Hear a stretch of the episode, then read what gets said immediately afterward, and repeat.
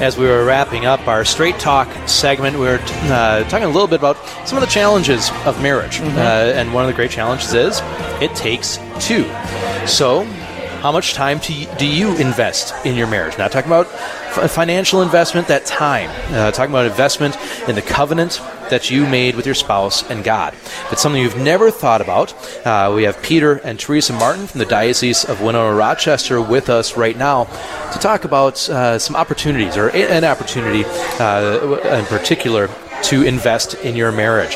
Uh, so we have Peter uh, in, in studio with us, Teresa on the line.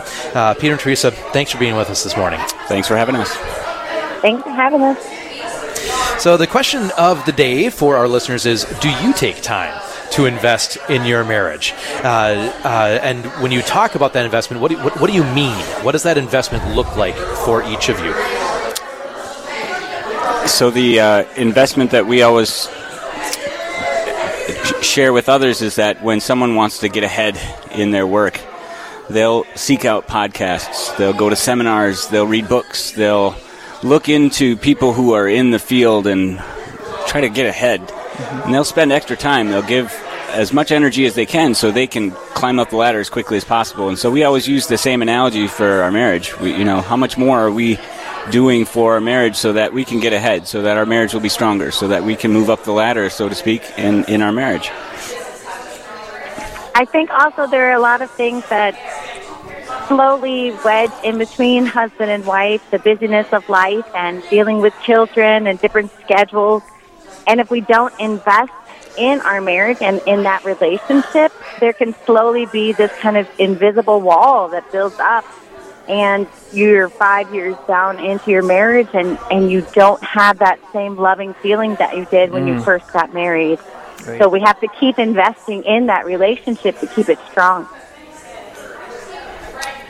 Uh, Teresa, that's that's brilliant. Uh, I mean, I, I, I struggle with that myself in my marriage. I mean, you you know, you you go through. We're twenty-two years now, and I'm with my wife Sharon, and uh, it, it's it's a, it's there, and you have to do it day by day. It's really not something that just comes naturally to us to be looking out for the other person. So, you know, it seems like sometimes that makes a lot of sense, and so why do married couples sometimes forget this ideal? Yeah, we live in a world that's very self-centered, so the world is pushing us to look out for number one, mm-hmm. whereas, you know, there's nothing wrong with self-care. Uh, when that becomes your main focus, all of a sudden you forget the love that you had for your spouse when you were first at the altar. Mm-hmm. When you first walked up the aisle, met your spouse there in front of the altar, you would have died for him or her, right? right? You, you just, that's all you could think about, is serving her, serving him. So we lose that living in a culture uh, that tells you that you should take time for yourself, a culture that tells you that it's okay for you to go out with the guys. It's okay for you to, you know, spend time on Facebook, spend time on social media. It's okay for you to kind of spend time just alone, mm-hmm. um, and, and that's going to make you happy. Well, then, you know, the, the more you do that, the more you separate yourself from your spouse, and the, and the harder it gets to and uh, rekindle that love that you had at, in front of the altar. Yeah, the subtleness that you were talking about, Father Thompson. Mm-hmm. You know, those little things that the devil's po- poking at us, you know, moving us away. Teresa, you got something for, for us on that? Yeah, um, I think that subtleness that you were just talking about was what I was going to comment on, is that, you know, there are a lot of good things that we invest in, but there are a lot of pressures that tell us that this is the most important thing, that your child does these sports, that you go to every activity, that you go to every event so that their child can be, you know, more fulfilled, or that you get ahead in your work. And, and while these are all good in and of themselves, for your family to really be joyful and happy, you have to invest in your marriage. And there are stresses and there are different things that happen, and if we don't take the chance to just communicate deeply with our spouse about how we're feeling about these things, it becomes, again, this kind of silent wall that builds up between you, and you feel more and more distant. And Satan is working against us as well to, to kind of discourage it, like, no, no, no, we don't have time for that. These other things are more important. Um, but in reality, this is the most important thing. Now, Peter, you're you're almost grimacing uh, there as you're, as you're listening to your wife talk about what can happen uh, when when you're not paying attention. You know, what are what are And what are some of the subtle things that you do to strengthen the bond of marriage? Well, I'm blessed to be the director of life, marriage, and family for the Diocese of Winona, so this is my field, right? So I get to read books, listen to podcasts, listen to talks, go to conferences, right? So I'm blessed with that ability, and so I'm constantly reminded of these little things. Little things like, don't forget flowers. It's just not something I learned from my parents uh, growing up on the farm. Uh, flowers are all around us. We don't need to buy them, would be my my father's potential response.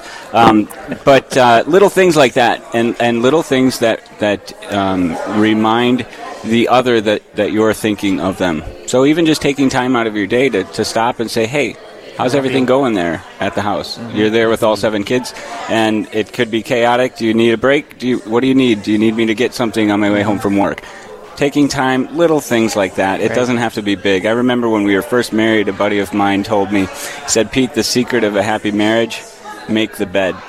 Wow. And I, I kind of, I laughed. I said, Steve, you make the bed? He said, no, but she's really happy if I ever get around to it. So it's it's a good a good thing to know. That, and, and every My time, wife would be that way, too. Every time I do make the bed, Teresa comments on it. Oh, you made the bed. How yeah. sweet. And yep. I'm like, well, it's really not that complicated. But, yes, okay, I took the time. And, again, these little things to, to remind yourself even that it's not all about me.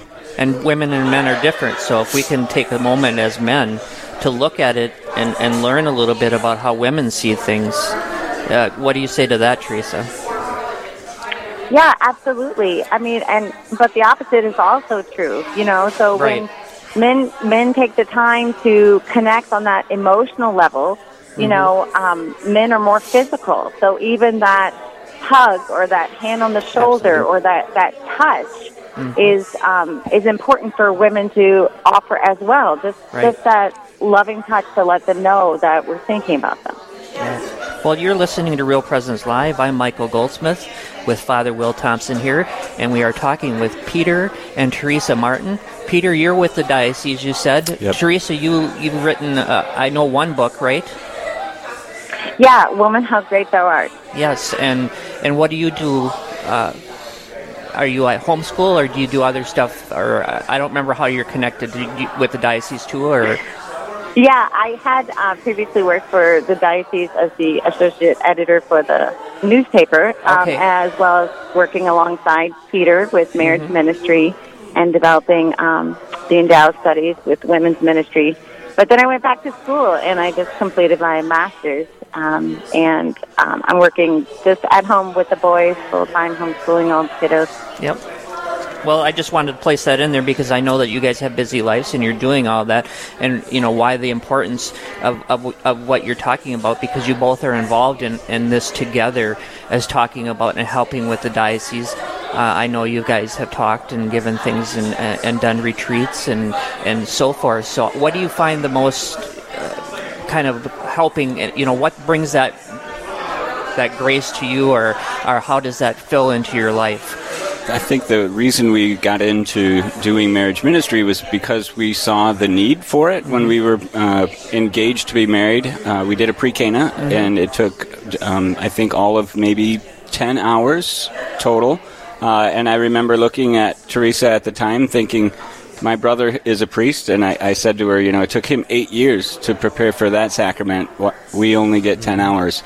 Yeah. Uh, there's there's more that's needed here. Uh-huh. Um, and so we, we have a real heart for helping married couples because we know that there's a lot of um, help that they could use. Uh, the church has very rich teachings, and, um, you know, that They they could use some one-on-one. They mm-hmm. could use some assistance, especially in this culture where marriage is certainly not a uh, high priority at this point. Mm-hmm. Um, and and even just people that we work with, they probably are not going to be assisting us if we come to work saying, you know, we had a we had a fight again at um, this weekend. Our colleagues might say, you know, you should just leave him. That's right. That's unfortunately the culture we live in. So we, we have a real heart for helping couples out, letting them know that mm-hmm. the church is for them. Well, and you know that deep in our hearts, everybody wants that forever romance. I mean, everybody loves those stories and the movies and the and the, you know, true love stories that we hear on the news or whatnot. you, you're drawn to that. You cheer for that. And mm-hmm. so why why do we not continue to cultivate that in our own marriage? And, I mean, and we're not even immune. Here we are working in marriage ministry, and Peter and I, the only reason that our marriage is strong is because we have intentional communication. And sometimes it's still awkward, and sometimes we have to really still work at it. But that's the only way that it's going to work is if you do put that time and effort into it. Right. That's right. And, you know, there needs to be work. And, you know, sometimes you need to make a little extra effort to kind of, you know, get, get over get over the hump, to uh, get over the issues uh, that keep bogging you down. Mm. Sometimes you need to do something a little extra. And so uh, there is an event coming up that's specifically focused on taking marriage seriously. Um, uh, Teresa, would you begin by telling us about this event coming up? Um, sure. It's the, I'm switching um, it up on you, I know. I yeah, yeah, yeah, that's all right. uh, the marriage retreat, um, and it's called Encounter, and I'll let actually Pete go through it, but it's a time of just setting your heart aside and digging deep into this relationship. And if you feel, anybody who's listening, if you feel like you've lost that deep connection, or you just want to even go deeper in your connection with yourself and with God, um, this is the place to come. And I'll let mm. Pete explain what the encounter means. Yeah, so we're going to have a retreat over a weekend out in Windom, Minnesota, October fourth through the sixth, and it's called Encounter. We're we're using the word in three different ways. The first encounter is between the single individual and Christ. So we both know in our marriage that it's because of our love of Christ that has allowed us to love our spouse. The second encounter is, of course, the encounter between the two spouses. We know that that, that takes work, as we've said, and there's healing that needs to, to be Uh, included. There's communication, so we're going to work on that encounter. And then finally, uh, what we found by doing this is our sixth married couples retreat. What we found is that the couples who come on the retreats really appreciate meeting other couples. Mm-hmm. And a lot of times the critique at the end in our evaluations is that we really wish we had more time to spend with the other couples. Engaging. Yeah, we ha- we live in a culture that no longer gathers together with others around the kitchen table playing cards. Nobody sits on the front porch any longer visiting with their neighbors. And so this is the third encounter. We're going to gather together. Teresa uh, and I just kind of stumbled upon this. We decided let's, um, instead of spending money on catering, let's just make a meal together. Oh, make wow. it like a family. And man, did that go off you've well. Done, so you've it done was, that. Okay. It was like a Thanksgiving meal with all these couples that had never really known each other, but in the end, it was just a beautiful experience. And uh, so we're gonna we're gonna include that again in this encounter. Uh, it's none of this is mandatory. So if someone is like, "Oh, geez, I don't want to, I don't want to share with other couples," it's certainly not something that you have to do. Mm-hmm. Uh, but what we, we've discovered is that that's the the most um, important part for some of the couples is that they just never get a chance to sit down with yeah. other like-minded couples anymore. Wow. And our world and our culture is is anti-family and anti-Christian morals at this point. Mm-hmm. And um, so even if you stand, even if you and your spouse are resolute in your faith and, and in your Catholicism, it is really hard to, to push against this tidal wave of our uh, secular culture alone, you know, mm-hmm. and, and to to build this community, to build this relationships with other couples who are there for the long haul too. It, it just encourages them, and um, and we need it. It's it's yeah. not just an extra fun thing. We, we need that community. Right. Well, Peter, I hope that's going to work out for you. And Teresa, I thank you so much for being with us. It's one hundred twenty dollars for couples. Uh, is there, I mean, uh, that's not a barrier, though, to, for people. Correct. Right. Yep, absolutely. And, and someone, it's October fourth. October fourth through the sixth. Uh, they can go to D O W R dot org to learn more. Go down to the events and find the Married Couples Retreat, and they can, they can register there, there okay. and you can reach out to me if there's a problem, and we can work at, work yep. something. And you're out. On the page also for, for working with the diocese, so they can contact you directly. Exactly. Then. Yep. yep. Or if you see them out on the street, talk to Peter or Teresa. I know they're around, so I'm sure they would enjoy talking with you. Absolutely. So I, I Absolutely. can't think you. Yes. Thanks so much for being with us, guys. It's great. I hope this uh, turns out. I'm actually kind of thinking about talking to my wife about it. So do it. You know, uh, this is this is great. So it's a, a blessing for you guys to be both uh, with us.